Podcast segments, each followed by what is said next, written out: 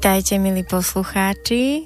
Dneska je streda, pri mikrofóne Martina Mabjunga a ja vás vítam v relácii Červený stan. Dnes budeme mať v relácii hostia, ktorý je sprievodca ľudí na ceste. Je to človek, ktorý robí semináre pre mužov, ktorí potrebujú nájsť svoj stred, svoje vedenie robí semináre pre mužov aj pre ženy a volá sa Vladimír Sit Smutný. Vladimír, počujeme sa? Dobrý den, já tě zdravím Martino, zdravím Slobodný vysílač a především zdravím všechny posluchače. Super, ďakujem. O, mňa veľmi zaujíma, o, že akou formou pracuješ s ľuďmi a, a čo vlastne o, sa im deje po tej, po tej práci alebo po tom kontakte s tebou, pretože viem, alebo teda som počula na teba veľmi silné spätné väzby. Aj sama som vlastne zažila nejakú prácu s tebou a, a malo to na mňa akoby o, o taký silný efekt. Ale predtým všetkým by som ťa chcela poprosiť, či by si mohol trošku niečo povedať z tvojho životného príbehu, možno aké to, aký si bol, keď si bol malý chlapec a ako vlastne z toho malého chlapca to prešlo až sem dnes k tejto tvojej práci s ľuďmi a k tomu, aký si. Dobře. Eh, já myslím, že právě základ té mojí práce je v dětství. A to jsou takový dva silný momenty. Jeden, kdy jsem se rozhodnul, že budu jako detektivem a odhalím jako všechny skryté otázky, které jsem měl, jak funguje život a proč jsou lidi nemocní a, a prostě věci, kterým jsem nerozuměl. A pak jsem měl také jeden silný moment, kdy mi umřela vlastně babička na rakovinu. Mm-hmm. A já jsem si řekl, že to změním, že jednou najdu lék a že s tím něco udělám. Takže to byly taky jako dvě věci, které pak uh, se promítaly do toho mýho celého života. Já jsem vyrůstal v Praze a byl jsem vlastně vždycky takový jako citlivý kluk, ale zároveň bych řekl, že jsem byl docela velký grázl. A tahle kombinace většinou vyústila v to, že, že mě vždycky u něčeho chytili. Že jsem měl vždycky nějaký průšvih. Takže si pamatuju, že se prostě od malička jsem se jako hodně rval a vždycky jsem byl prostě tak jako průšvihář. Mm-hmm ale zároveň myslím, že jsem tím zakrýval opravdu nějakou větší vnitřní citlivost. No. A pak mě asi hodně formovalo, že naše koupili někdy na začátku první třídy chalupu v Českém ráji a já jsem mohl velikou část toho svého dětství strávit v přírodě, na skalách, v jeskyních. Prostě furt jsem byl někde v přírodě s kamarádama a doma jsem v podstatě nebyl skoro. Když jsme byli na té chalupě, my jsme tam byli často. A tohle byl pro mě ohromný dar, jako vlastně poznat nějakou jednak svobodu a zároveň být hlubokým spojení s přírodou. Mm-hmm. No a potom jsem hodně sportoval, šel jsem na sportovní školu základní a když jsem ji opustil, tak jsem se dostal na gymnázium, který byl technicky zaměřený a v té době to bylo prostě za komunistů. Jsme vlastně začali být anarchisti a pankáči a hmm. měli jsme takovou kapelu PS a já jsem měl kapelu Modrá knížka prostě jsme hledali způsob, jak revoltovat proti tomu režimu, protože moji rodiče byli hodně jako Uh, prostě mě dávali takový svobodný základ a, a, a hodně mi ukazovali ty skryté věci, že, které ten režim neukazoval a snažili se prostě něco, něco dělat. No a tak my jsme, my jsme s kamarádama prostě aspoň měli písničky, nebo jsme e, prostě nějakým způsobem prostě rebelovali na různých akcích. Taky to ustilo v různý střety tenkrát s STB, si pamatuju, dneska mi to přijde usměvný, ale tenkrát to bylo občas docela drsný, když nás někam zavřeli, nebo nám strhali všechny placky, nebo nás nutili podepsat spolupráci. Mm-hmm. Tak to bylo jako v těch 16-17 docela jako velký výzvy. No a pak já jsem vlastně došel do takového období puberty, kdy přišla moje jako první velká transformace přes několik tragédií v mém životě.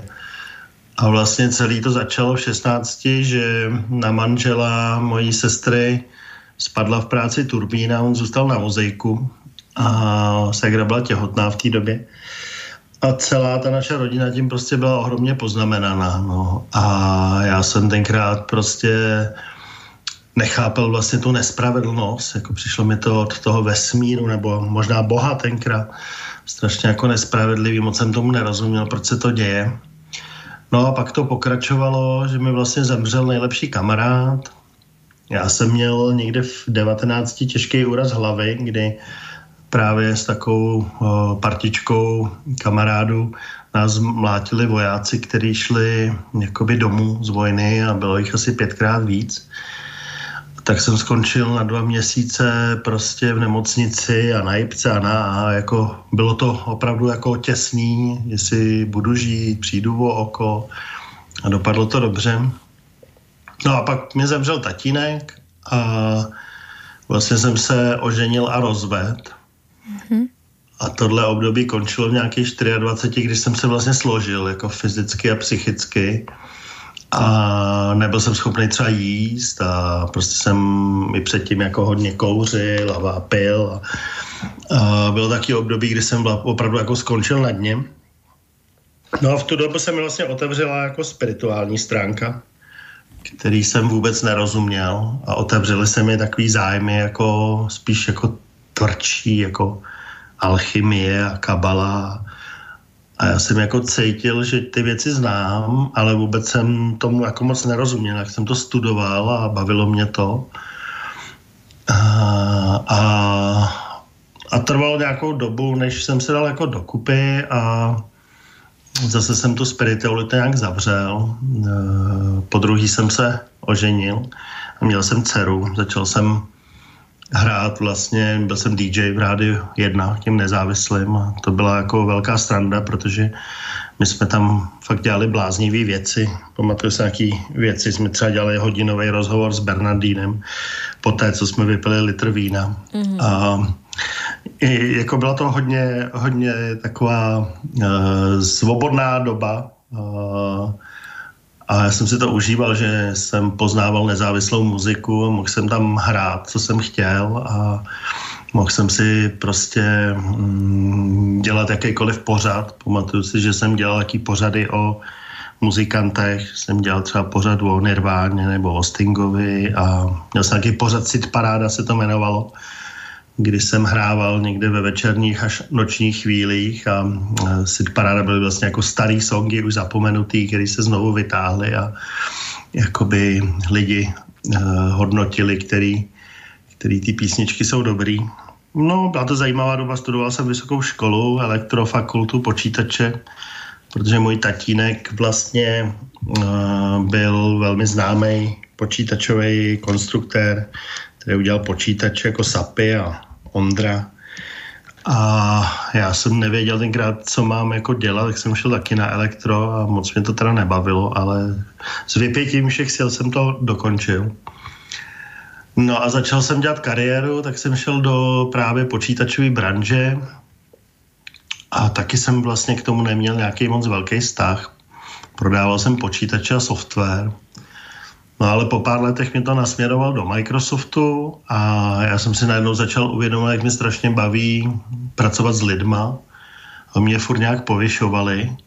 Takže jsem nakonec skončil jako obchodní ředitel a vlastně jsem to měl celý postavený na tom, že jsem pracoval s rozvojem těch lidí a je to hrozně bavilo a, a byli jsme úspěšní jako tým. Tenkrát jsem si uvědomil, že vlastně to je to, co chci dělat. A teď nevím, Martina, jestli jsem se moc nerozpovídal. Nie, je to v poriadku, má to velmi zajímavé, verím, že aj poslucháčov.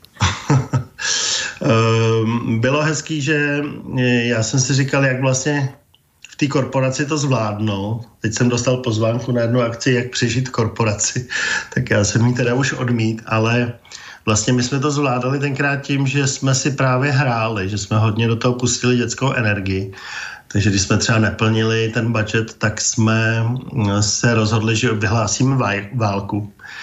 A všichni jsme chodili v uniformách a nosili jsme si ze strany nějaký dětský zbraně. A všechny reporty jsme psali jako zprávy z bojiště.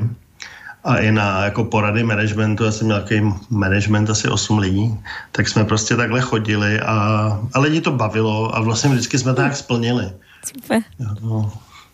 Bo jeden rok si pamatuju, jak jsme e, s mojí asistentkou jsme nevěděli, co máme dělat, tak jo, se říká, že co před sebou jako vlastně vidíš nebo na co zaměřuješ pozornost, tak to roste. Takže jsme nalepili všude to číslo v dolarech, který jsme měli splnit po celé budově, na všechny počítače, klávesnice, dokonce i jakoby nadmušle a na záchody. A fakt jsme to splnili, i když to jako vypadalo, že to nedáme. Mm-hmm. Takže jsme hledali způsoby, jak prostě to tam zvládnout, aby to tam člověk přežil, protože to bylo opravdu někdy velmi, velmi náročný. No, mm. no a potom?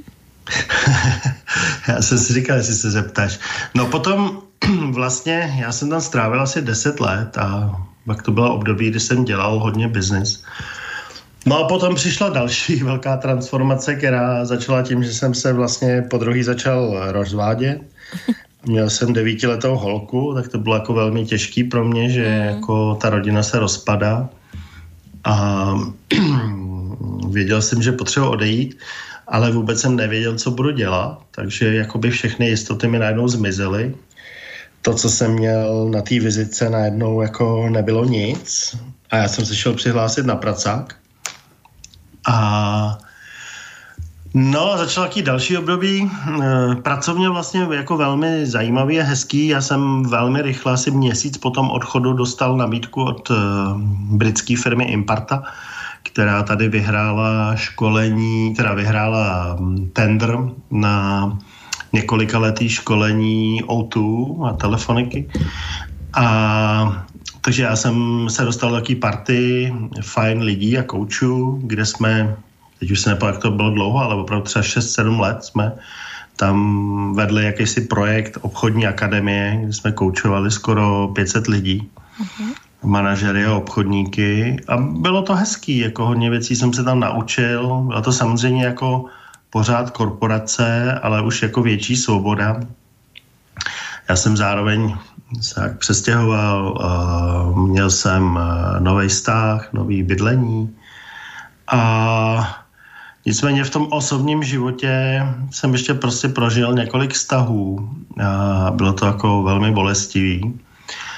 A zároveň jsem začal mít nějaký problémy se zdravím a začal jsem prostě hledat, proč se mi to děje. A dostal jsem se do takového výcviku, který se jmenuje Soulwork a byl to vlastně, byla to tady uh, Tereska Mocná, jedna Polka, která strávila nějakou dobu dlouho na Havaji a byl to vlastně výcvik, uh, jak pracovat s duší. Jo, a bylo to o tom, jak opravdu pracovat s pocitama, jak pracovat s karmou, jak pracovat uh, s umírajícíma, jak pracovat s partnerskými vztahama. A bylo to asi dvouletý výcvik, který končil takým, jaký dva, tři týdny jsme byli na Havaji a jezdili jsme po těch různých kahunech a kahunkách a prostě šamanech. Bylo to velmi, velmi hezky, intenzivní pro mě. Já jsem to prošel ze svojí tenkrát bývalou přítelkyní. No a pak se mi začaly otvírat vlastně další a další jakoby podobné kurzy a prostě vedlo mě to k tomu, že ten můj, uh, ta moje práce uh, nemá být klasický koučování, který jsem vlastně tenkrát dělal, ale má to vypadat trochu jinak. Jo, takže já jsem tenkrát i ještě si doplnil vzdělání v koučování. Dělal jsem si hm, takovou kanadskou Ericsson College umění a věda koučování, což je taková velmi, velmi, hm, velmi hezká uh, college, kde je to vlastně jako postavení na srdci všechno. A pak jsem ale vlastně se dostával i do nějakých jako funkcí v těch českých asociacích koučování, a nějak mi to nesedělo a obešel jsem si tenkrát dva kouče, vlastně jaký dva nejlepší český koučové, který mě učili koučovat. Roma, a Radek Bachbouch a Naděk Grosamová a ptal jsem se jich, jestli vlastně člověk se může úplně jako uzdravit ze všeho, pokud nevyřeší nebo neřeší svoji minulost, což coaching že jo, neřeší. A oni mi oba řekli, že ne.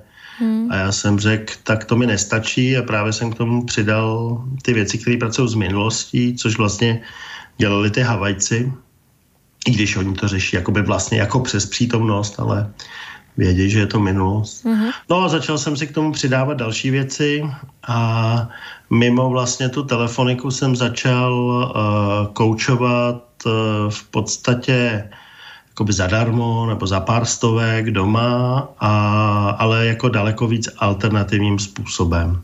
Začal jsem pracovat s pocitama, s přijímáním minulosti, no a, a prostě postupně jsem se učil. No. Hmm. No a potom eh, jsme s kolegyněma vlastně z té telefoniky založili firmu, která se jmenovala Art of Change, že budeme dělat vlastně vědomý business a vědomý leadership a nicméně po asi dvou letech já jsem zjistil, že eh, ty naše cesty nebo představy o tom vědomém biznise jsou jiný. Takže jsem se s holkama rozešel a vlastně jsem uh, začal už se věnovat jenom vlastní firmě, CoachMe, kterou jsem měl někde od toho odchodu Microsoftu. A začal jsem uh, vlastně tím svým jako alternativním způsobem koučovat. A začali mi chodit velmi zajímaví klienti a lídři a lidi z IT. Já jsem vlastně pochopil, proč jsem v tom IT měl být, protože jsem tam měl najednou strašně kontaktů a taky v tom IT je strašně chlapů, který vlastně mají, uh, řekněme, taky plochý emocionální prožívání. Dneska bych řekl asi zavřený srdce a uh, velmi jedou jako v takové linii bez emocí. Takže takovýhle chlapy já jsem jako dostával jako na to koučování a uh, učil jsem se vlastně, jak jim pomoct, jak uh, vlastně jako uh, jim vrátit jako radost ze života, smysl. No a pak tam byly ještě taky dvě, dvě silné věci a to bylo, že jsem se dostal uh, do programu Cesta pravého muže, což byl takový program pro online program pro, pro chlapy, který dnes různých sedm výzev. A já jsem dostal na starosti vizi a teď si pamatuju, že v průběhu těch dvou let jsem poslal asi teď nevím přesně kolik, ale tisíc nebo patnáct chlapů vlastně na dva dny do lesa hledat svoji vizi. A to bylo krásný a ty jejich příběhy, fakt to bylo silný. A zároveň jsem tenkrát se Zdenkem Weberem založil vlastně projekt Vědomý lídr, který byl pro jako takovou velmi malou skupinku lidí. Vždycky třeba jsme měli 10-12 lidí na rok, ale bylo to jako roční výcvik a v průběhu toho byl devítidenní Vision Quest a zase to byl krásný program, který jsme vedli čtyři nebo pět let a nádherný příhody, kdy tam opravdu jsou lidi, kteří řídějí velké banky a mají takový silný aha momenty, že přijdou z toho Vision Questu a říkají, kámen mi řekl, nebo řeka mi řekla, a nebo jsme tam měli šéfa hokejového Litvínova a kapitána. A oni půl roku nebo rok potom Vision Questu vyhráli titul Hmm. No, a bylo vidět ty efekty, jak to funguje. No a uh, postupně i tyhle ty projekty nějak skončily a já jsem to svý podnikání posunul taky jako podoby, že vlastně jsem uh, ten, tu individuální část ještě víc změnil, řekněme, do ještě větší jako alternativy a dal jsem tomu název, už to není koučování, že to provázení proměnou. Zároveň jsem začal s kolegou, s Michalem Seifertem dělat workshopy pro chlapy a i pro ženy. A, no a to je asi tak období před dvěma, třema rokama, kdy vlastně tohle jsme začali a furt to nějak běží.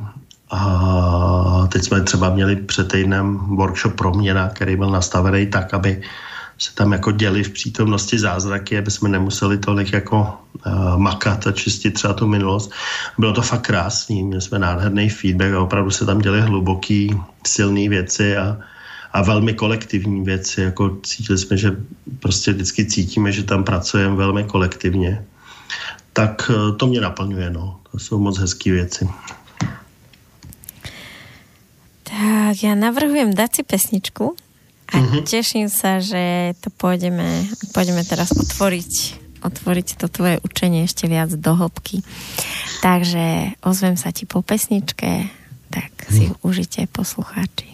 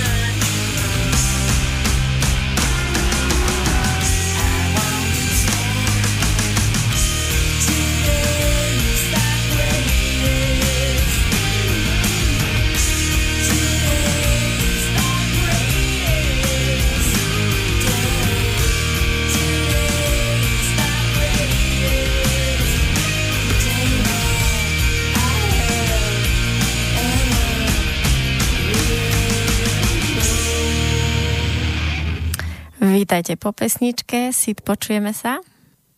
Haló? Já vás slyším pořád. Áno, tak to bola moja chyba. Ospravedlňujem sa. Som nezapla Sidový mikrofon. Áno. Je teplo dneska, takže ešte toto sa mi tu deje. Ešte chvíľočku. To mi připomíná Rádio 1.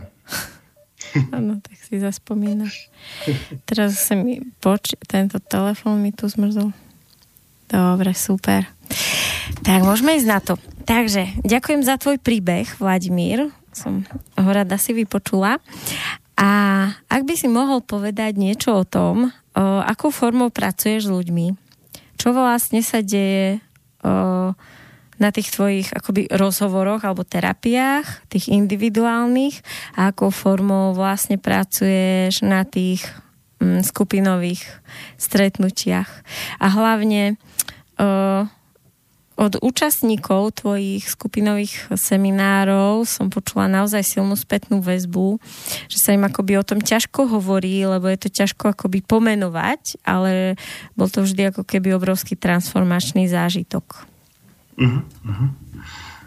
Tak já zkusím začít tak jako úplně od píky. Jo. To znamená, když bych to pojmenoval slovy Nikoli Tesly, tak on říkal, že člověk musí začít přemýšlet eh, jakoby ve formě vibrací.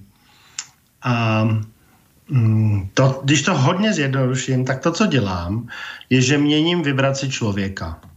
Jo? Což zní tak jako hodně jednoduše, ale není to tak jako úplně jednoduchý. Proto já s lidma taky pracuju tak, že vlastně uh, odmítám většinou pracovat jako jednorázově s lidma. Čili v dnešní době pracuju třeba jakoby půl rok s lidma a pak ještě nějakou dobu je tam nějaký dozvuk. Vlastně od února pracuju z domova a pracuju tak, že mám lidi, s kterými vlastně uzavřu jakoby půlroční dohodu, kdy e, jsou v tom nějaký jako skypový volání, ale převážná část té práce je, že ji člověk udělá sám. A e, teď asi by to chtělo trochu vysvětlit. Ano, můžeš. Víc do hloubky. Tak eh, mm, dneska je hodně populární knížka od Davida Hawkinse eh, o úrovních vědomí. On eh, vlastně začal prožívat ve svém životě taký vysoký stavy vědomí a byl hodně jako ulítlej a zároveň v těchto těch stavech vědomí dokázal lidi léčit v podstatě jakoby okamžitě. A on potřeboval nějak předat to, co prožíval světu. Takže napsal několik knížek, ale tahle jako o těch úrovních vědomí je asi nejznámější. A on vlastně používá kineziologii, kineziologický svalový test na měření věcí, čili měří si ano, ne, je to pravda, na kolik procent. A to je nástroj, který používám i já už docela dlouho let a snažím se ho furt jako si zlepšovat, abych měl přesnější výsledky a to je, řekněme, velký základ týmí práce, že já si umím věci změřit, co je pravda, co není pravda, na kolik je to procent. A on si udělal takový žebříček od vlastně nuly do tisíce. On to tam nikde nepíše, pokud vím, ale podle mě to je jako v hercích. Jo. A vlastně říká, že pokud jsme pod v té stupnici pod 200, tak náš život nestojí za moc, nebo je to náročný. A rozděluje ten žebříček pod 200 nějaký jemnější prostě stupnice, kdy 20 e, to začíná a on tomu přiřazuje lidský emoce. Takže 20 je stud, 30 je vina, pak je tam někde 75 zármutek, stovka je strach, 175 je hrdost, No a v podstatě on o tom moc nemluví, proč tam ten spodek máme a říká, že se v životě můžeme posunout jenom opět jako bodů na té stupnici. A nad těma 200 jsou takové stavy jako přijetí, bezpodmínečná láska, nevím, probuzení, osvícení. A on tam popisuje, jak vlastně žijeme v určitých jako paralelních vesmírech díky tomu, že prostě může být na jednom místě pět lidí, ale každý má jinou vibraci. A ten člověk prostě popisuje tam takovou hezkou příhodu, jak přijde do ulice žebrák. Jo. A člověk s tím studem, který má 20, se prostě za něj stydí. Člověk, který prostě třeba tam má strach, ta stovka se obojí. Jo, člověk, který prostě tam má už třeba tu odvahu 200, tak mu chce třeba jít pomoct a ten probuzený někde těch 700 nebo 1000, tak už ten jako pozoruje a tomu je to jako jedno. A vlastně všichni prožívají stejnou situaci, ale každý úplně jinak. A takhle je to vlastně i s lidma. Mm-hmm. My, já vlastně základ mý práce je, jak uvnitř, tak venku. Čili já učím lidi totální zodpovědnosti, že všechno, co se jim děje venku, vlastně vytvářejí oni. Některý domorodci, od kterých jsem se učil, dokonce říkají, i to, že je zemětřesení na Haiti, souvisí s tebou. Jo, můj učitel v Indii říkal, budeš mít negativní myšlenku a druhý den bude zločin v New Yorku. Čili snažím se se sám učit tyhle tý jako totální zodpovědnosti, že všechno, co se mi děje venku, je moje. No a pak samozřejmě zbývá otázka jako jak je to moje a kde se to vzalo a proč se mi to děje. Takže já jsem vlastně e, si musel k tomuhle tomu jako Hawkinsovému žebříčku ještě teda přidat vysvětlení, proč teda lidi mají nějaký jako vibrace, proč některým blbě, proč některý jsou nemocní. A v podstatě skrz to své koučování a prožitky jsem se prostě postupně dostal k minulým životům.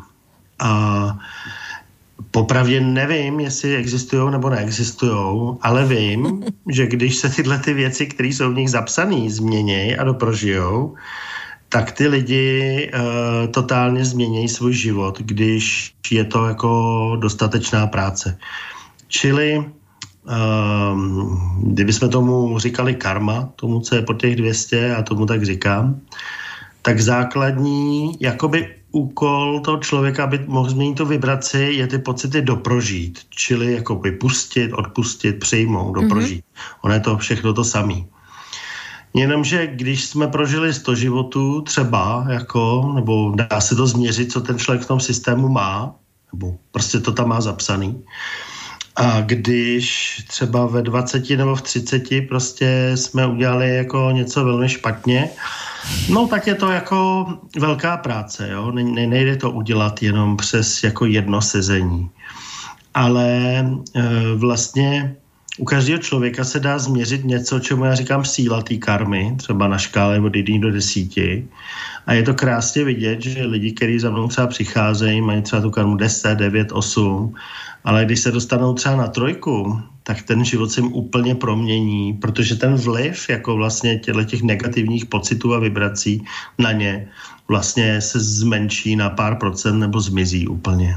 A Čili ten Hawking zároveň i říká, že pokud já jsem jako hodně nahoře v tom žebříčku, třeba 700, tak moje síla uh, je třeba 20, stejná jako 20 milionů lidí na úrovni studu.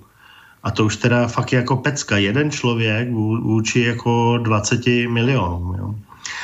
Čili já jsem si řekl, že nechci do politiky, nechci jako dělat nějaké věci, s kterými nesouzním, ale že můj příspěvek k tomuhle světu, nebo Čechám a Slovensku, protože já nás furt beru jako jedno zemi, bude vlastně to, že budu pomáhat lidem zvedat vědomí. A skrz to, že se jim zvedne vědomí, tak ty lidi budou mít daleko větší sílu než ty politici a budou vlastně asi když jsi přes, tě, přes těch 200, tak nemůžeš konat nic špatného, nebo už prostě i, i níž. Jo, ty lidi prostě nemůžou krást, nemůžou lhát, musíš být v pravdě, protože už to nejde. Jo, tam už je tak ošetřený, že to vlastně nejde, jak nemáš ty starý blbý vzorce v sobě. Čili jak se rozpouští ta karma, tak ty lidi nejenom jsou jako lepšíma lidma, ale mají ohromnou moc a vliv. A já bych chtěl prostě, aby bylo dostatečný počet těle těch lidí uh, na světě samozřejmě, ale i tadyhle někde v té naší oblasti, aby uh, prostě ty naše země kvetly, protože to, co mě třeba nejvíc trápí, když já žiju v přírodě, když tady v noci najde taky ten obrovský traktor s tím roundupem od Monsanta, začne to valit v noci na pole a prostě jako sypeme do té země jed nebo do řek. Tak to je, jako pro mě to mě fakt bolí srdce u tohohle. Takže ten můj způsob, jak to měnit, je tohleto. A řekl bych, že to funguje, že samozřejmě těch lidí ještě není jakoby tolik, ale pracuju s hodně lidmi jako vlastně dlouhodobě paradoxní je, že třeba ty lidi, který máme kolem sebe, jsou schopní je třeba na tři naše workshopy, jo, jako z průběhu třeba roku, půl roku jo, a fakt je člověk vidí tu jejich obrovskou proměnu. No a na těch workshopech pracujeme stejně, pracujeme jako s, uh, s pocitama, strachama, s traumatama, s tím, aby ty lidi si vyčistili vztahy s rodičema, aby jakoby odpustili těm nejbližším. A já jsem schopný prostě lidem najít, v který třeba situaci v jejich životě je uložena největší část té karmy a, a dát jim návod, jak to rozpustit. A zároveň tím je nezbavovat z odpovědnosti, protože to odpuštění udělají oni. No, takže nevím, jestli jsem se do toho moc nezaplet, ale velmi jako zjednodušeně prostě skrze doprožití karmy, zpracování v podstatě pocitu našich strachů, emocí, uh, posouvám ty lidi vejš. No. Mm-hmm. Ještě bych možná řekl jednu věc té karmě.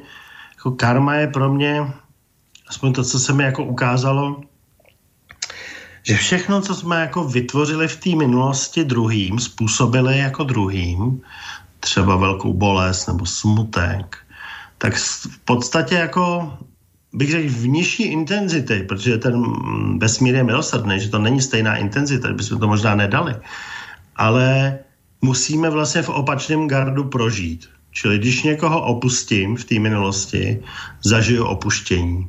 Jo, když někoho okradu, zažiju okradení. A celý je to o tom, abych si uvědomil skrz ten prožitek, že to teda nebylo dobrý chování a že s tím chci něco dělat. A vlastně lidi jsou schopní se poučit jenom, když opravdu si jako nabíjejí tu pusu. Nebo chlapi teda třeba rozhodně, jako, jak nás znám jako chlapi. Já to cítím rovnako, ako hovoríš, pretože tiež pracujem terapeuticky s ľuďmi tiež som prišla na to, že vo väčšine prípadov nestačí ísť do toho detstva, lebo sú ako keby veci, ktoré sa iba z toho detstva akoby sa z toho prepustiť nedá. A práve ten širší kontext a pochopenie, že prečo ja som to vôbec v tom detstve musel tak zažiť, alebo teraz, mm, mm, mm a pozrite si to skrz ten minulý život, kde sme stáli na tej druhej strane, tak zrazu nás to pochopenie z toho dokáže prepustiť a potom naozaj môže prísť na to odpustenie na tých najhlbších úrovniach a to pochopenie, že si tu realitu naozaj tvoríme sami. Přesně tak, no. Hmm. Ono je to vlastně tak, že mm, a to je smutný, že většina lidstva, já si to možná rychle otestuju, třeba 70% lidstva žije takzvaně bez duše. To znamená, že ty naše ublížení v té minulosti byly tak velký, že jsme o všechny části té duše vlastně přišli. A mně se ukazuje, že ta duše jako se většinou skládá u lidí třeba nevím, z pěti až osmi jakoby kousků. Samozřejmě může to být jako někde hodně jiný, ale to, co já jsem zažil. A ty kousky jsou v těch situacích, kde já jsem nejvíc ublížil často třeba to můžou být smrtelný ublížení. Třeba nechtěný, ale, ale smrtelný, anebo velmi těžký. Čili jsou situace, v kterých jsou schované jenom emoce, ale pak jsou situace, v kterých je opravdu ta tvoje duše. A když víš jak, tak můžeš lidem vlastně postupně tu duši vrátit.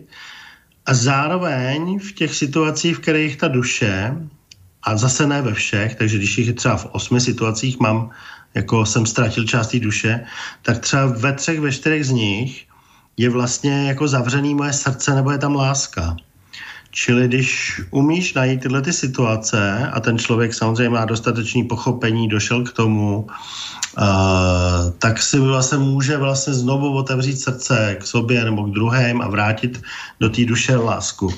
A to je asi to, co mě zajímá nejvíc, protože Samozřejmě jako mám vyzkoušený, že když v té duši už máme třeba 20% lásky a víc, tak už je nám dobře v životě. Jo. 20%? Ale ho, hodně, pro, promiň. No. Iba 20% máme? No, e, jakoby v té duši ano, jo, protože ono se můžeš podívat na to, nakolik mám otevřený srdce k druhým nebo k sobě, ale podle tak, jak já to měřím, tak většina lidí nemá třeba žádnou lásku v té duši. Jo? A no, třeba, no, Nič, nič. Teraz ma napadlo, že, že by si mi mohol zmerať, že ako mám to srdce otvorené. Teď to chceš online, jo? No, môžeš. Jo? Môžeš kľudne. No tak jo. Tak uh, já se podívám, jak máš otevřený srdce k druhým třeba na 30%, což je jako hodně. Jo. No do kelu. Mně se to zdá málo. Ale k sobě jenom třeba na 5%. A to vážně? Ano, no. ale zase ti řeknu, že srdce k sobě otevřený mají třeba jenom 3% lidí. Jo. Počkej, tak to ale je lásky v duši máš třeba jedna. Třeba 10%. Což je tak jako na hranici opravdu třeba to chce opravdu jako 20%, aby se člověk cítil dobře. 30% už je hodně. A 40% mají třeba taky guru jako Moji. Jo. On má kolko? Mně vychází tak 40. Aha, ok. Čili ono je to jako hodně, jo. Jako my jsme opravdu uh, tou karmou, tím, čili myslím jako chováním lidstva za posledních 2000 let si jako pěkně nadrobili. Jo, a když si víme, že tam byla jako válka, holokaust, spoustu dalších válek, no tak to, to tam někde v těch systémech pořád je, jako a neutečem před tím, jo. Ono mhm. vlastně, to, co je krásný na tom Hawkinsově je zároveň těžký, že tam, kde umřeš, tam se znovu narodíš. Čili jestli máš 20, tak se tam znovu narodíš. Ale jestli to odpracuješ, prostě někde blízko k těm 200, no tak se ale v dalším životě narodíš už tam. Čili pro mě neexistuje nebe a peklo jako nějaký místa, mm-hmm. ale tyhle ty dva stavy, čím jdu výš nahoru, tak je to nebe a blízko k Bohu a dolů je opravdu to peklo, který já musím prožívat emočně uvnitř sebe. Nebo v nějaké oblasti, kde jsem to pokazil, že jo. To může být práce, peníze, zdraví, já nevím, láska, vztahy, cokoliv, že jo. Mm-hmm. A čo by si odporučil ľuďom, ktorí napríklad by chceli s tým pracovať doma, uh-huh. sami a chceli by si vlastne ako keby viac otvoriť to srdce práve možno k druhým alebo k sebe. Že okrem vlastne tej terapeutickej práce, kde ty ich vedieš k tomu, ako to nájsť a sa z tých vecí prepustiť. Hmm. Ono, popravdě to není tak jako jednoduchý, jo, ale jestli bych jim jako něco doporučil, když to dáváme třeba chlapům na mužském workshopu, tak na nás koukají jak z jara, ale pak to třeba všichni používají. Ta karma jsou nízké vibrace. Čili, aby si rozpustil, potřebuješ vysoké vibrace. A říká se, že jednou třeba z nejvyšších forem lásky jsou modlitby. Takže já třeba lidem dávám modlitby, a nebo prostě pracovat s odpuštěním. A to není, to zase ale jako není tak úplně jednoduchý, protože člověk musí vědět jak, jo. Takže prostě jako zase se dá najít o tom spousta věcí a knížek, jo. Takže opravdu pracovat s modlitbama, s odpuštěním a a začít si, první krok samozřejmě je začít si uvědomovat, že třeba se chovám blbě v nějakých oblastech eh, v životě, že třeba lžu nebo podvádím. A první ta část je přiznat si pravdu a zodpovědnost. Jo? Když to udělám, tak ke mně začnou i věci přicházet jako sami. Začnou přicházet lidi, kurzy, knížky, který vlastně jako mi můžou pomoct. Ale já v první řadě musím být pravdivý k sobě a v druhé řadě musím chtít být jako lepší člověk, abych mohl s tím něco udělat. Ano. Ano, to je ten pre mňa akoby kľúčový zámer, že tie veci chcieť akoby z toho vnútorného pocitu. Uh-huh, uh-huh. Že, že niekto vôbec to cháp, e, ako má v sebe to pochopenie, že, že vôbec chcem byť tým lepším človekom, je pre mňa asi taká vstupná brána. Čo myslíš? Přesně tak, jo. Je, pro mě je třeba zajímavý, já říkám, že mi dělá marketing Bůh, jo. Já vlastně jako nemůžu moc ty svoje věci marketovat, protože mně třeba vychází, že já můžu pracovat jenom s třema procentama lidí, plus s dalšíma deseti procentama, když třeba opravdu jdou do sebe a začnou na sobě makat. A to jsou v podstatě lidi, kteří dostali jako milost, ty tři procenta. Nejzajímavější je na tom, že tu milost si dáváme sami. Stejně jako si určujeme tu karmu sami. Jo. Čili když ten člověk, ta jeho duše, to jeho svědomí dozná, že opravdu jako jsem si uvědomil tu moji minulost a nějak jsem se k tomu postavil a začal jsem jako nějak jednat, jo, tak já opravdu jako přijde něco jako milost a pak už ty nástroje, jak to rozpustím, nebo jak se uzdravím, to je jedno, jestli to bude jako smutný, nebo někdo jiný, nebo jiný kurz, to už se stane, že jo. To už mě někde potká. Uh, ale já nemůžu pracovat prostě se všema. Ano, chápem. No, tak ja navrhujem dať si teraz pesničku a po mm-hmm. pesničke by som sa ťa spýtala na tému, ktorú som vlastne dala ako názov tejto relácie a vlastne viem, že ty pracuješ aj s mužmi, aj s čisto mužskými skupinami. Aj teraz vlastne v lete v auguste budeš mať mm-hmm. seminár, ktorý sa volá Zrelý muž, alebo ako sa volá? Mm-hmm. Zrelý muž. No. Áno, áno. Vyzerá fakt dobre, takže o tom ťa poprosím viacej po pesničke, dobre? Dobře, díky. Díky.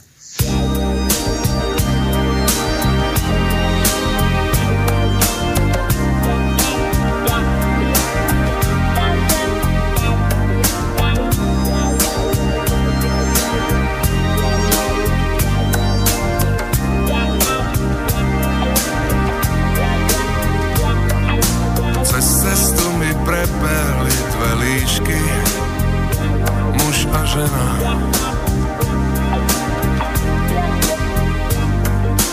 Na ten film som nekupoval lístky, zmena bola vyhradená. Do ročnej tmy im pálili štyri oči, boli to Slovania. Hlave sa im točí, ako na kolo točí, od milovania. Na večeru si dali dva malé holuby a potom miesto spania. Či sa vám to ľúbi a či nelúbi, pustili sa do milovania. Milovanie, milovanie až do výšok i nie milovanie do blížok. Potom si vzali hotel do prenájmu, žiadna skepsa.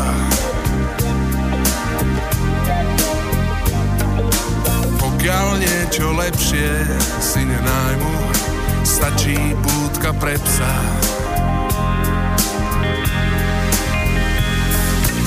strecha nad hlavou vždycky musí byť. Líška sa zlostí. Zišiel by sa im asi vlastný byt. Neradi to robia na verejnosti. Milovanie, milovanie až do výšok.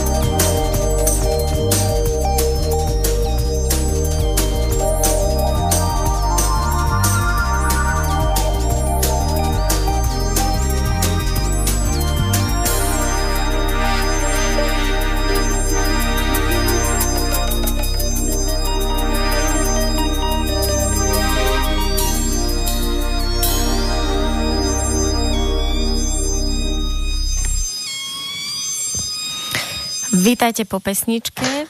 Počujeme sa, Sid? Ano, jsem tady. Ano, som mi pustila ďalšia, hneď to zastavím. Dobre. Takže Sid, prosím ťa, ak by si mohol porozprávať, čo sa vlastne deje na tvojich mužských seminároch, akými procesmi mužmi prechádzajú, ale hlavne, čo, keby si nám mohol vykresliť ten obraz zrelého muža, obraz muža, ktorý je v tom svojom strede alebo koná z tvojho stredu, lebo predsa je nejaká doba, nejaké máme za sebou tých našich predkov, tie nejaké spôsoby žitia, ako žili naši rodičia, konkrétne starí rodičia. A v podstate ten chlap v dnešnej dobe si to ako keby musí utvoriť a utvárať a hľadať to, ako to vôbec má byť, lebo nie je to tak ako u tých indiánov, kde sa to tisíce generácií nemení. A v podstate len tí mladí zopakujú to žitie a oprú sa o to už vychodené u tých svojich predkov, tak práve ten muž československých pomeroch, alebo európsky muž si to musí utvoriť, ten obraz toho. Tak či by si to mohlo nejako o tom povedať? Mm-hmm. No říkáš to úplně přesně, protože co je jako novodobí mužství, není nikde definováno. A my samozřejmě ztrácíme vzory, taky ztrácíme už posledních 200 let eh, od eh, průmyslové revoluce podstatě přítomnost těch mužů a tatínků doma a vlastně eh, ve školách a všude a doma jsme potkávali ženy jako muži a ty nás vychovávali. Když ano. to třeba v určitých dobách, kdy se předávalo řemeslo, tak ten táta byl třeba s tím klukem až třeba do 30 let, kde mu to finálně předal a pustil ho jako vlastně na tu samostatnou dráhu. Mm-hmm. Nebo třeba ty Havajci žijou v takzvaných ohanách, to je jako by totální přítomnost, taková, taková jako komunita, také jako jedno velké teď, kdy oni jsou muži spolu, ženy spolu a mezi tím běhají děti, kteří se učí ode všech a každý jejich máma a táta v podstatě. Ano, to je krásné. no a mm, my k nám třeba na ty workshopy přijíždějí chlapy, který fakt jsou jako totálně jako v pytli, jako že fakt třeba říkají, hele, ještě týden bych to nedal, jo. Mm. Nebo třeba vůbec nevím, co svým životem, jo. A vlastně zase jako pro mě to souvisí s tou karmou, ale z hlediska těch jako mužsko-ženských otázek to znamená třeba totální ztráta smyslu v životě. Jo, a vůbec nevědějí, jako proč tu jsou a kam jdou. Zároveň pod tím jsou ty pocity, které vlastně ani oni jako nevnímají, že jsou to pocity, nebo ne, neumějí s tím pracovat. Takže vlastně nevědějí, jako co s tím mají dělat. Čili jako já jsem někde napsal, že uh, že velká část dnešních mužů jako přežívá v tichém zoufalství u počítačů. A myslím, že to tak je, jakože velká část těch mužů sice nějak jako žijeme, třeba sportujeme, nějakéhle věci, ale v tom vnitřním světě muže je u hodně mužů velký zoufalství a Uh, muži o tom nemluví, že jo. Muži o tom nemluví, ani nemají moc s kým, jako s kamarádama v hospodě o tom mluvit moc jako nemůžeš, protože o citech se nemluví, že jo, mluví se Aha. o fotbale, o politice, o ženské. A, a s manželkou o tom taky většinou nemůžeš jako mluvit, že v tobě jsou nějaký pocity nebo zranění a nebo aspoň spoustu chlapů to má takhle nastavených, jo. Čili spousta mužů, který k nám přijede, tak to berou jako určitou jako velkou šanci, i když jako pro ně neznámou, něco v tom životě zásadního změnit. A musím teda říct, že se to daří, že my to máme postavený jako hluboký sedmidenní jako přechodový rituál, kdy ty chlapy vememe až jako na dřeň, nebo jako, že všechny ty přechodové rituály byly postavený na tom, ty, uh, ty silný, že potřebuješ zažít tlak a bolest, aby si přešel, čili třeba z jinožství do, do puberty, nebo i tady v tom našem případě jako od matky k otci a do mužství. A vlastně mm, my hodně teda pracujeme jako s tou pocitovou stránkou, vlastně pracujeme s ženstvím. Paradoxně, že u mužů s ženstvím, protože uh, to je vlastně to ženství, čili i pro mě i láska, přináší, když je zpracovaný, největší spokojenost. Když to, když muži nemají zpracování svoje ženství, tak za prvý jsou bezcitný, ale za druhý jejich žena často musí být velmi emocionální, aby jim to zrcadlila, že oni to mají zavřený. Jo? Mm-hmm. Čili když muž si otevře srdce a začne jako cítit, tak jeho žena už nemusí na něj být tak hustá často, protože už to nepotřebuje, jo? protože mm-hmm. už on se jako otevřel. A že jo, často uh, byly takový dva typy mužů, uh, který i my potkáváme a to je ten jeden, který je příliš nahoře, to znamená muž, který třeba, já nevím, jde a někde kouří jointa a ulítává si na tom světě a je mu sice jakoby krásně a není schopný zabezpečit rodinu a vydělat peníze. A pak muž, který je zase v tom opačném pólu, jako že třeba může být muž silák a prostě je schopný vybouchat celou hospodu, ale nemá žádný třeba srdce, že jo. No a pak by se dali ještě od toho odvodit spoustu dalších typů, že jo, muž workoholik a e, nepřítomný doma.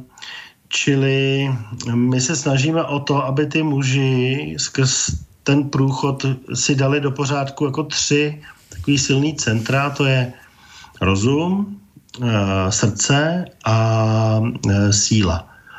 Ono to nějak souvisí, promiň. Že no. brucho, síla brucho. No, přesně tak, přesně tak. A taky vlastně často to vnitřní dítě. Jo? A zase ženství, srdce, rozum, ten otec a to je ten, ten mužský pol. Že jo?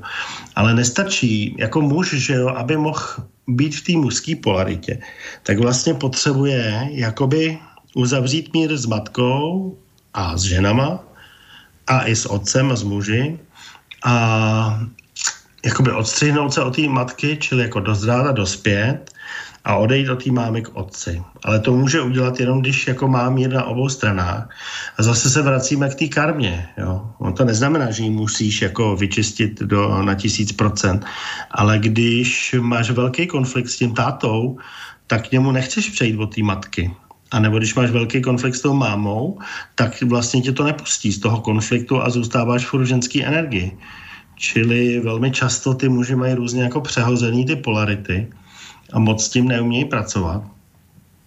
A my se snažíme prostě postavit muže do té mužské energie. To znamená, že muž by měl mít na prvním místě v životě otázku, uh, kam jdu.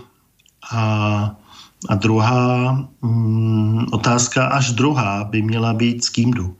Protože to, ký, ký, kam jdu, je mužství. Jo? To je směr, vize, směrování. To je ta moje mužská část. Čili měl bych mít jako muž na prvním místě tu mužskou část a druhý, s kým jdu, to jsou vlastně jako vztahy, rodina, partnerství. A říká se, že když to muž eh, přehodí, tak se jeho život pokazí. Čili když si vzpomeneme na ty staré různé jako filmy, tak ty muži vlastně měli vždycky na prvním místě nějakou, jako že jdou zabít draka nebo vykonat nějaký velký úkol. Za to je ty ženy milovali a obdivovali. Když to, když si ano. v dnešní době ale spousta mužů postaví na první místo manželku a napředom všechno tu energii, ale zároveň jako nemá co tomu světu nabídnout a ta žena to nevidí, no tak ta žena ho ani vlastně pořádně jako nemiluje. Jo. Já jsem viděl takový film, kde ten jeden muž odchází do války a ta jeho žena mu říká, hele nechoď, já jako tady budu osamělá, já bych chtěla, abys tu se mnou zůstal. A on uteče z toho nádraží a vrátí se k ní a myslí si, jak ona bude nadšená a ona se s ním rozejde. Ano, rozumím tomu. Já myslím, že jako žena velmi tomu rozumíš. Ano, toto je silný obraz toho, čo, čo ako keby o, ako to povedať, čo aj my učíme ako keby mužov na tých parových seminároch, že že akoby ten muž nemôže úplne počúvať tú ženu, to, čo hovorí, pretože tá žena áno hovorí, ostan so mňou, proste chýbaš mi, potrebujem ťa, ale na druhej strane chceme cítiť, že ten muž má ten svoj smer, že vie, čo chce a mm. že, že si to udrží a že, a že on mi iba na to povie, že dobre miláčik, však ja prídem a budem s tebou, hej, takže no, že nestratí, no, no. nestratí ten smer kvôli našej emocionalite. Přesně tak. Jak píše Dejda, uh, ženy milují muže, kteří říkají ne. Čili ten muž musí být vlastně velmi jako pevný v tom, že ta žena je jako voda, která se jako, že jako přehrada, která se rozteče a on musí být schopný v určitou chvíli nastavit ty hranice, aby jako jí dal signál, že tady už ta voda končí a tam jsou ty hranice a zároveň musí být schopný vlastně kolem té rodiny vytvořit takový kruh jako bezpečí, které, v kterým ta žena může rozkvíst. Jo, jo, přesně. Ale to může udělat samozřejmě jenom jako když je v pohodě. Čili my se snažíme dělat to, že těm mužům, eh, jako samozřejmě provedeme je tím přechodem, jim se třeba velmi změní život, ale je to jako první krok, jo. někdy to jako nestačí, čili my je vybavujeme nástrojema, jak jít po té cestě a zvládnout to.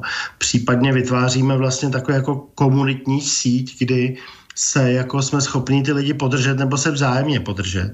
Jo, vlastně ten náš dlouhodobý cíl je budovat komunitu vědomých lidí, který chtějí ten svět vlastně jako lepší a něco pro to dělají. A i se jim často mění právě ta jejich jako vize a poslání, že začnou dělat věci, které jsou vlastně dobrý pro ten svět. No a e, je to cesta samozřejmě, není to, že jako takhle prostě se něco stane.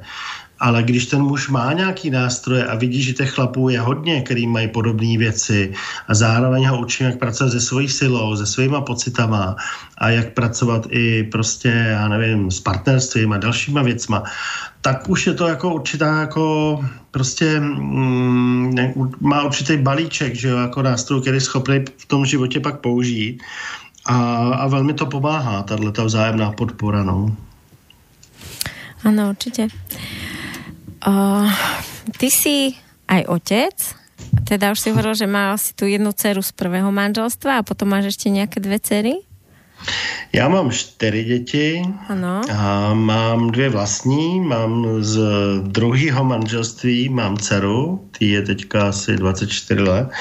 A pak mám vlastně od mojí třetí ženy vlastně dvě nevlastní děti, Andělku, nebo An, Anděl a Joel se jmenují. Oni žili dlouho v Řecku, těmi 12 a 14 a pak máme s Danielou Sofinku a je 6 let teďka. Takže samé dcery. Uh, jeden kluk, ten, ten, ten, ten nevlastního syna mám, jednoho Joela. Aha, Joel, ten je, ten je chlapec, mm-hmm. jasné. No, ako ty vidíš vlastně tu tému otcovstva a ako vnímáš, akú úlohu vnímáš, že má otec uh, vlastně v roli otca syna a otec akoby otec pre tu dceru? Mm-hmm. Ten rozdíl toho. Pro mě to byla, já jsem měl taky dvě, jako bych řekl, nebo tři možná jako silné oblasti, kde mě ta karma jako hodně zasáhla. A to bylo zdraví a pak bych řekl právě ta role jako partnera a otce. Takže nevím, jestli jsem dobrý jako příklad, ale no. i ta zralost, i to, co učíme, to je všechno cesta, i to otcovství. Čili ty nejseš jako, my neříkáme, že když děláme zralýho muže, my jsme zralí muži, ale my jsme se rozhodli na tu cestu vydat a být lepší a něco pro to dělat. A k tomu inspirujeme i ty ostatní muže. Takže jako určitě jako táta si myslím, že jsem měl a určitě třeba i pořád mám jako velké rezervy v tom, že jsem třeba po, po mým tátovi zdědil hodně takový jako workoholismus a hodně e, prostě tu práci. Takže vědomě poslední tři roky na tom otcovství pracuju, abych byl s těma dětma přítomný, abych si prostě uvědomoval ty jejich potřeby, my máme velký štěstí, že máme děti, vlastně teď od září tam budou všechny tři, který s náma bydlejí doma na Valdovské škole, tady v Příbrami. A tam naštěstí se jako hodně pracuje s těma věcma, které v podstatě pracujeme na těch workshopech, jo. Pracuje tam s přechodovými rituálama, s živlama. Teď vlastně ten Joel, ten syn měl uh, ve 12 letech, jsme dělali s tatínkama pro ně v rámci té třídy a toho, kde jsou teď, tak vlastně měli přechodový rituál, kdy ty kluci šli s tátama, no, nevím, asi 15 kilometrů s těžkýma báglema, pak jsme v noci prostě kempovali u rybníka. Oni si našli každý svoje vlastní místo v lese, kde každý sám z těch kluků přespal. Večer předtím a ráno potom jsme sdíleli, jaký to bylo a dávali jim jako nějaký třeba mužský rady a Uh, učili je, jak je to třeba sdílet s těma tátama jako společně. A mm, pak měli druhý den vlastně pasování v rámci té školy na rytíře a dvorní dámy, aby jim bylo právě dáno najevo, že už dospěli do určitého věku. A my jsme třeba udělali pro Joele to, že jako mm, vlastně jsme mu dali takový krásný jako dárek, který si může, jakoby bych řekl, nechat celý život. A zároveň jsme mu řekli, hele, teď si můžeš říct, že čem chceš třeba větší svobodu, třeba chodit později spát, ale taky řekni, jaký povinnosti jako navíc doma budeš dělat. Jo, čili jsme mu dali víc svobody, ale i víc odpovědnosti. No a já se snažím jako, že tam mám jednoho syna, v podstatě jako víc nějakým příkladem k těm mužským kvalitám, znak pravdobnosti, Eh, k tomu, aby prostě se nebál nějakých výzev, aby jako šel skrz třeba i nějakou bolest, rozvíjel se, aby jako neuhýbal před věcma. No a u těch holek, těch dcer, eh, to je prostě jako nádherný dar mít tři dcery, tak eh, se snažím, a ne vždycky se mi to daří, jim prostě dát pocit, že jsou přijatý a milovaný, že pro toho tátu jsou vlastně jako ty nejlepší ženský na světě. Že jo? Samozřejmě jim ukazuju, že první je maminka, ale zároveň se snažím jakoby ten pohár eh, těch jejich potřeb a lásky co nejvíc jako naplnit. Jo? A vnímám to jako výzvu v dnešní době, být jako opravdu dobrý otec. No.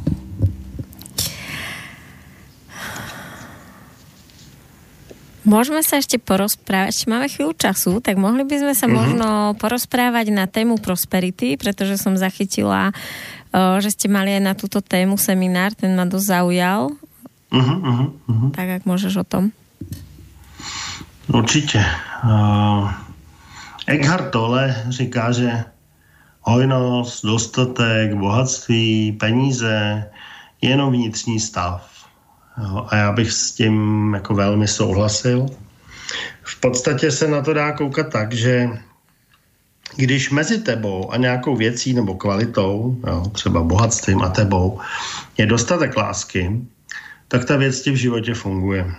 Když tam není dostatek lásky, čili ta vibrace je nižší, tak je tam v podstatě karma. Jo, Indové říkají, že karma není jenom jako s mámou, s tátou, ale v různých těch oblastech. Jo. Čili nedávno jsem čet od Sergeje Lazareva knížku, která se právě jmenuje Diagnostika karmy a on říkal, že měl schůzku v New Yorku s nějakým uh, vlastníkem mrakodrapu a tak se s ním sešel a říkal si už předem, to byl nějaký blbec, jako když mám mrakodrapy, měl tam nějaký blbej vzorec, prostě sám. A teď ho potkal a viděl, on vlastně schopný vidět nějak jako by to biopole, ten Lazarev a, a i tu minulost. A on vlastně viděl, že on, říkal, on na tom pracoval a meditoval několik životů. Jo. A přesně tak mi to i vychází, jakože vlastně zase ten žebříček toho Hokince si můžeš napasovat na hojnost, peníze, dostatek a bohatství. A to, co vlastně zažiješ v tomhle tom životě, není náhoda, ale většinou to je výsledek té minulosti. Čili pokud si konal třeba dobro v oblasti, já nevím, peněz, hojnosti, prosperity, tak eh, prostě máš třeba jako velký dostatek, ale pokud si třeba kradl, nebo prostě si nebyl schopný se podělit jako o svý peníze, já nevím, s někým, kdo to potřeboval, no tak vlastně poznáš ten pocit, jaký to je, jo. Čili nic není špatně, není dobře, je to jako zase lekce pro nás, ale zase, když člověk pracuje s tou danou oblastí a jakoby mění tu vibraci, eh, no tak se to postupně zlepší. Je k tomu ještě jako velmi jedna důležitá, hezká věc. Ta naše duše je fakt jako neuvěřitelně jako chytrá.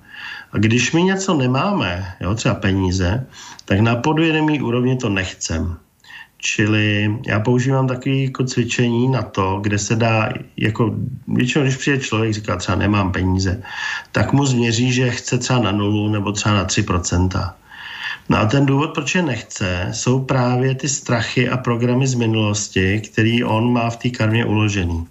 Čili když se to přes prostě určitý cvičení vyčistí, tak se to prostě třeba změní, najednou chceš třeba peníze, my jsme to třeba, to bylo zajímavý minulý týden na tom kurzu, tam byla se mnou moje žena a ona prostě má téma peněz, tak jsme to tam pro ní vyčistili.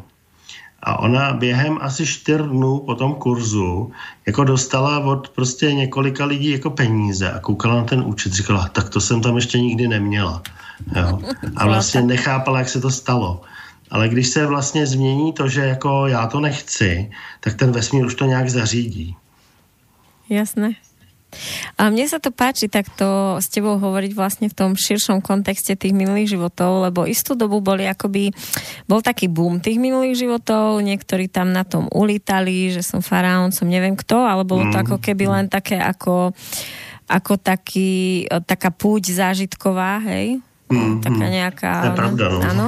A potom sa vlastne akoby chvíľu zatracovali tie minulé životy, že netreba sa v tom patlať, aby sa tam takto neuviazol v tom, čo bolo.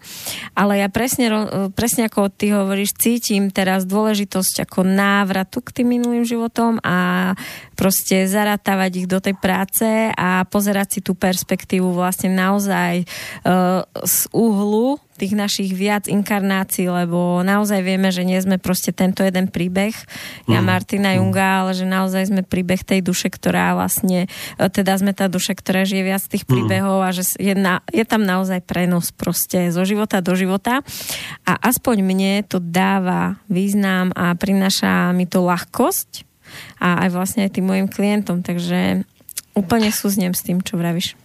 Já ti k tomu rád řeknu pár příběhů, protože je to fakt zajímavý. Super. Já si tam jako zachovávám takový jako rezervovaný postoj v tom, že třeba Havajci, který mě učili, oni věří jenom na tu rodovou paměť, jo. Mm-hmm. Ale mně se teda ukazuje, že ta karma z minulých životů se přepíše do rodu. Tam se furt dokola všichni potkáváme, takže velmi často naše děti jsou třeba naši prarodiče nebo prarodiče. Ano, ano. A furt se jakoby rodíme dokola dokud si to nesrovnáme a celá ta jako karma z těch minulých životů a z toho rodu, nebo jakoby z těch minulých je přepsána do toho rodu a z toho rodu se přepíše do tohohle života. Takže někdo mi občas řekne, no ale to není potřeba chodit do těch minulých životů, všechno máme jako v tomhle životě a v těle. Ale ono to bez toho blbě chápeš. Jo? Takže teď jsme třeba na workshopu měli eh, skvělou holku, která měla nějakou nemoc kůže, a prostě e, nefungovalo jí zdraví, tak jsme dělali jaký cvičení na to právě, proč se nechce uzdravit. Vylez tam nějaký strach, že ji někam zavřou. Já jsem okamžitě cítil, že je jako silný, že to je ten jako klíč. Tak jsem se jí ptal, jestli k tomu něco mám. Řekl, ale no to já mám furt taky obrázky, že mě někam zavřou. No a tak jsme, a bylo to fakt jako během 10-15 minut, jo, jsme ji vzali do toho minulého života a oni to bylo tak, že prostě někde kolem desátého roku omylem asi zabila svého sourozence. Si spadnul ze skály, to už nevím. Ale ten další obrázek bylo, že ji zavřeli do, ne do jakého jako ústavu nebo pasťáku, ale do takového jako fakt úzkého sarkofágu, kde vlastně se nemohla ani posadit, jo, kde jako ležela. A ona tam ležela tři roky. A ona se zbláznila. Jo a, a pak vlastně skončila v blázinci a ve 20 letech zemřela. A přesně v těch deseti letech a ve 20 letech měla klíčové události v životě. A ta kůže, e, ta nemocný kůže byla přesně odraz těch hranic, který tam vlastně jako mm, vůbec jako neměla. Byli jste třený, že jo, byla totálně nesvobodná, nemohla se hejbat, posadit nic. Takže tenhle ten jako nedoprožitej prožitek vlastně jako jí ničil zdraví a my když jsme to dali pryč, jenom to doprožila, tak e, to zdraví vyskočilo z nějakých prostě 0% na 95%. Jo. A, a nebo jsem měl třeba hmm, co bych řekl ještě za zajímavý příběh, protože jsem měl kluka, který furt e, vlastně se bál, že jeho žena mu bude nevěrná Mm, a přitom jí nevěrný byl on. A furt jsme to jako nechápali, proč to je, on měl nějaký nutkavý myšlenky, no ale pak se zase jsme se podívali nějakých životů minulej v Benátkách v Itálii, kde ona ho opravdu jako podváděla intenzivně. A pak ho dokonce i v jednom tom životě zabila, takže on jako se bál furt, ale bylo, nebylo to z tohohle života, jo. To úplně jako nutkavý pocity. A pro ní to byla jako, že ona si to vlastně svým způsobem trochu zasloužila, protože takhle se chovala v minulosti ona. Jo. No ano. a Prostě je to tam vidět, ty příčiny, no, je to jako zajímavý, ale dá se to tam najít. Mm-hmm. Ja mám napríklad taký príbeh, že o, sme išli so ženou akoby do detstva a tam bolo akoby dôležité pustiť tých rodičov a jednoducho im dovoliť ako žiť si tie ich životy, aby už nenesla vlastne za nich zodpovednosť. A nejakým, žiadnym spôsobom sa toho ako keby nevedela vzdať, potom sme išli do nejakých milých životov a stále vlastne prišla na to, že v kuse tých rodičov drží a stará sa o nich, teda o nech má hociakých rodičov, tak vždy ako dieťa sa vlastne o nich stará.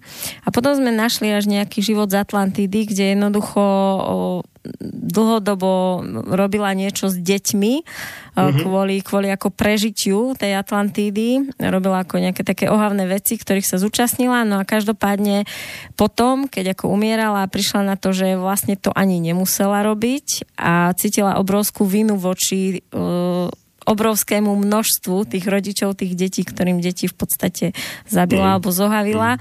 a v podstate od, ako keby si v kuse z týchto rodičov brala do nejakého života a vlastne si to ako s nimi od, odpracúvala. No. Je přesný. Mm. Takže, takže tak nejako to môže fungovať tiež. Máme ešte, ešte 10 minút. Je niečo, o čom by si ty raz, rád povedal? Čím ty žiješ? Akými témami aktuálne? uh, Já ještě jako dokončím myšlenku k tomu, co jsi řekla. Mě napadá, že vlastně, já když se posadím někam do kavárny, tak často slyším, jak lidi prostě nadávají na ostatní lidi a pomlouvají. A vlastně my si jako neuvědomujeme, že ty lidi, kteří nám v tomhle životě nejvíc jakoby ubližují a my jsme na ně nejvíc naštvaní, jsou ty lidi, kterým jsme my nejvíc ublížili.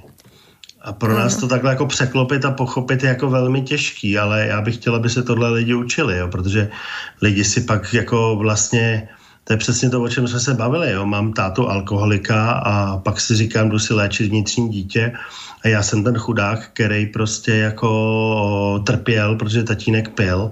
No jo, ale já jsem třeba v pěti minulých životech byl taky alkoholik a pěkně jsem to těm dětem dal sežrat. Jo. Mm-hmm. Čili jakoby opravdu pochopení toho, že nic se nám neděje náhodou a všechno jsme to vytvořili my, mi přijde jako hluboký základ toho, aby lidi mohli opravdu si znovu stoupnout jako do své pravdy a něco dělat a něco změnit, jo? protože my furt čekáme, že ty věci změní ty politici nahoře, že jo?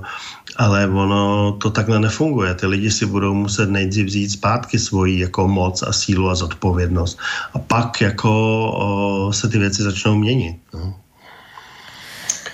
Áno, áno a, a hlavne to priniesie ako keby oveľa väčšiu ľahkosť do toho odpustenia a prepustenie sa z tých obrovských krýv, ktoré si vlastně nesieme voči tým ľuďom. Přesně tak, přesně tak. Co bych ještě možná řekl, je taková jako zajímavá věc, to by mohlo zajímat jako posluchače, že jsem si měřil, který tři země na světě mají nejvyšší vědomí. Uh, typla by si? Československo? Čechy, Slovensko a Maďarsko. Maďari, to je krásné, bože. No. Nemůžem to Čili jako opravdu žijem v určitém trouhelníku.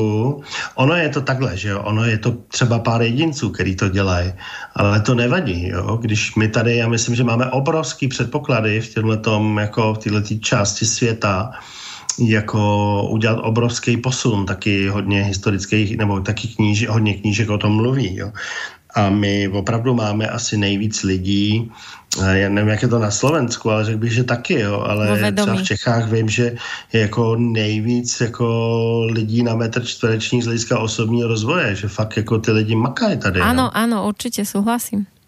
No a to si myslím, že jako se nám někde vrátí. Jo. Taky to jako nejdřív vynáší ty stíny, že některé věci jakoby nefungují, ale pak si myslím, že přijde to ovoce. No.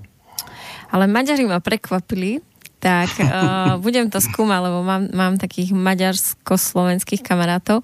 No a ako to je napríklad s Havajom?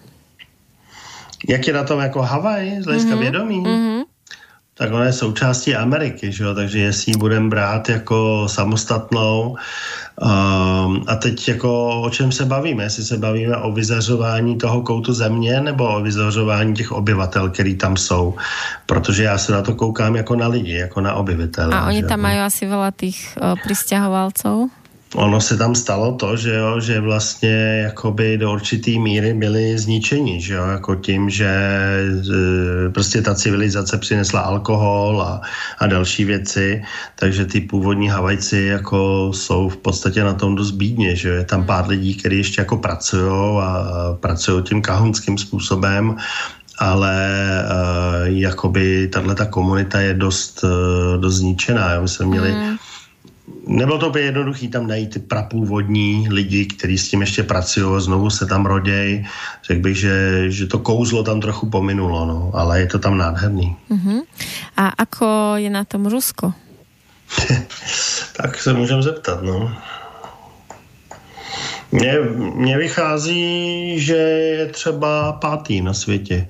Mm-hmm. A já vnímám třeba energii Ruska dobře, i když jako samozřejmě my to máme všechny ty křivdy s 68. a tím, ale um, jako třeba když máme Putina, jo, kterýho lidi taky, spousta lidí ho nemá rádo, on na sobě neuvěřitelně, že jo, od určitý doby prostě e, fakt jako by tam něco předsvaklo v té jeho duši a každý rok prostě jede na měsíc nebo tři týdny na retreat do těch klášterů, tam medituje, pracuje na sobě takže a taky bych řekl, že je to politik, jako který e, vyzývá nenásilí, jo? že Rusko vlastně se snaží nevstupovat do, do žádných jakoby konfliktů a jakoby, e, jsem nechci tá politiku, ale prostě na některých těch lidech jako i v té politice je, je jako vidět, že, že jako něco dělají na sobě a že, uh-huh. že makají. No. Uh-huh. A ještě posledně se tě opýtám, že Japonsko. Jak je na tom Japonsko? Taky to není špatný, mě chází třeba jako desátý jako na uh-huh, světě, uh-huh, jo. Uh-huh. Nevím, nevím proč, nemám, teď jsem tam viděl jeden svůj minulý život, který nebyl moc hezký, ale jinak nevím, takže, takže nevím, ale mm, zase jako je tam, jako když vidíš fotky z Japonska, tak je tam určitá taková ta vnitřní krása, že ty, ty třešně a květy, ty sady, eh, je tam určitý nenásilí, že jo, tam jako ta zločinnost je určitě jako velmi nízká, mm-hmm. čili určitě tam jsou předpoklady k tomu, aby ty lidi jako měli jako vysoký vědomí. Eh, ten český léčitel, který vyrábí takový ty, nech se teďka jmenuje, ty lampy, které se dávají do, do domů, aby pročišťovali vlastně energii. Hmm. Uh, teď se, já to mám taky doma tady. Tak on říkal, že byl v Japonsku a vlastně to tam jako takovým turné nabízel. A oni e, to všichni znali za prvý, už tam třeba někdy přišli, že už třeba jednu jako měli. A zároveň uh, on jim tam vlastně prozradil, že to i pomalu jako rozpouští karmu nebo umožňuje vynášet na povrch ty bloky v nás. A oni všichni právě v, tý, v tom Japonsku říkali, že jako přemýšlej v, hlavně v té teorii karmy, když to u nás se přemýšlí v té teorii jako osobního rozvoje, jo. ale oni tam velmi rozumějí té karmě, jo. Mm-hmm. čili oni jako vědějí a, a, a snaží se jako fakt celý život pracovat na tom, aby ji vylepšili. Čili mm-hmm. tam mhm. jako dává to předpoklad. No. Jasné. No ináč to s tým Československom, ako je to naozaj cítiť, že, že ako rýchlo sa to rozvíja a ja som asi pred týždňom pracovala, alebo teda so mnou pracovali o, dvaja ľudia z kmeňu Kogi, o, mm-hmm. ktorí sú ako veľmi zaujímaví, indiáni a o, keď sme vlastne mali terapiu, tak mi hovorili, že sú veľmi prekvapení z o, československých ľudí, ako mm-hmm. sme veľmi otvorení a pravdiví, že niekedy aj keď pracujú so svojimi ľuďmi, zo svojho kmeňa, tak ešte sa musí hore pozrieť, že či naozaj povedali všetko o tej veci a že u nás nás ich to vždy šokuje, ako prostě otvoreně pomenujeme všetky ty svoje akoby tam ty mm-hmm. slabosti. Já bych řekl, že se sem reinkarnovali dobrý duše, který tady mají trošku něco změnit a udělat. Že mm-hmm. tady je opravdu jako mm, velká síla těch lidí a jejich jako vědomí a já jsem se taky dostal ke Kogi a Uh, vlastně jsem zjistil, že my jako Češi většinou ani nemusíme k těm věcem jezdit, ale že se to sem k nám vlastně vždycky nějak dostane, že ty lidi nám je přivezou a že to není náhoda, že, že opravdu jsme jako určitý magický místa silný, jako s tou krajinou, s těma horama. Uh, myslím, že máme velkou roli jako v té transformaci a evoluci. Mm-hmm, určite a cítia sa tu veľmi dobre. Mm-hmm. No tak Vladimír Sit, ja ti ďakujem, bolo to pre mňa veľmi, veľmi zaujímavé rozprávanie, verím, že aj pre poslucháčov. Já moc děkuji, bylo mi s váma hodně příjemně, jako děkuji moc. A tak budem sa tešiť, keď, keď proste po nejakom čase môžeme zase pohovoriť na nejaké témy a ja verím, že konkrétne ja sa s tebou určite vidím naživo na nejakom tvojom seminári, lebo už dlhšie ma to láka, tak verím, že sa podarí.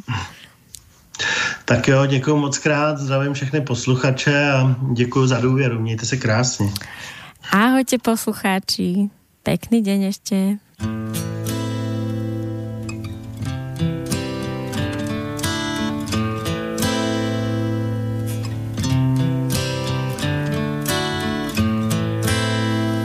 I hurt myself today to see if I still feel. I focus on the pain, the only thing that's real. The needle tears a hole, the old familiar sting. Try to kill it all away, but I remember everything. What have I become? My sweetest friend. Everyone I know goes away in the end. And you could have it all.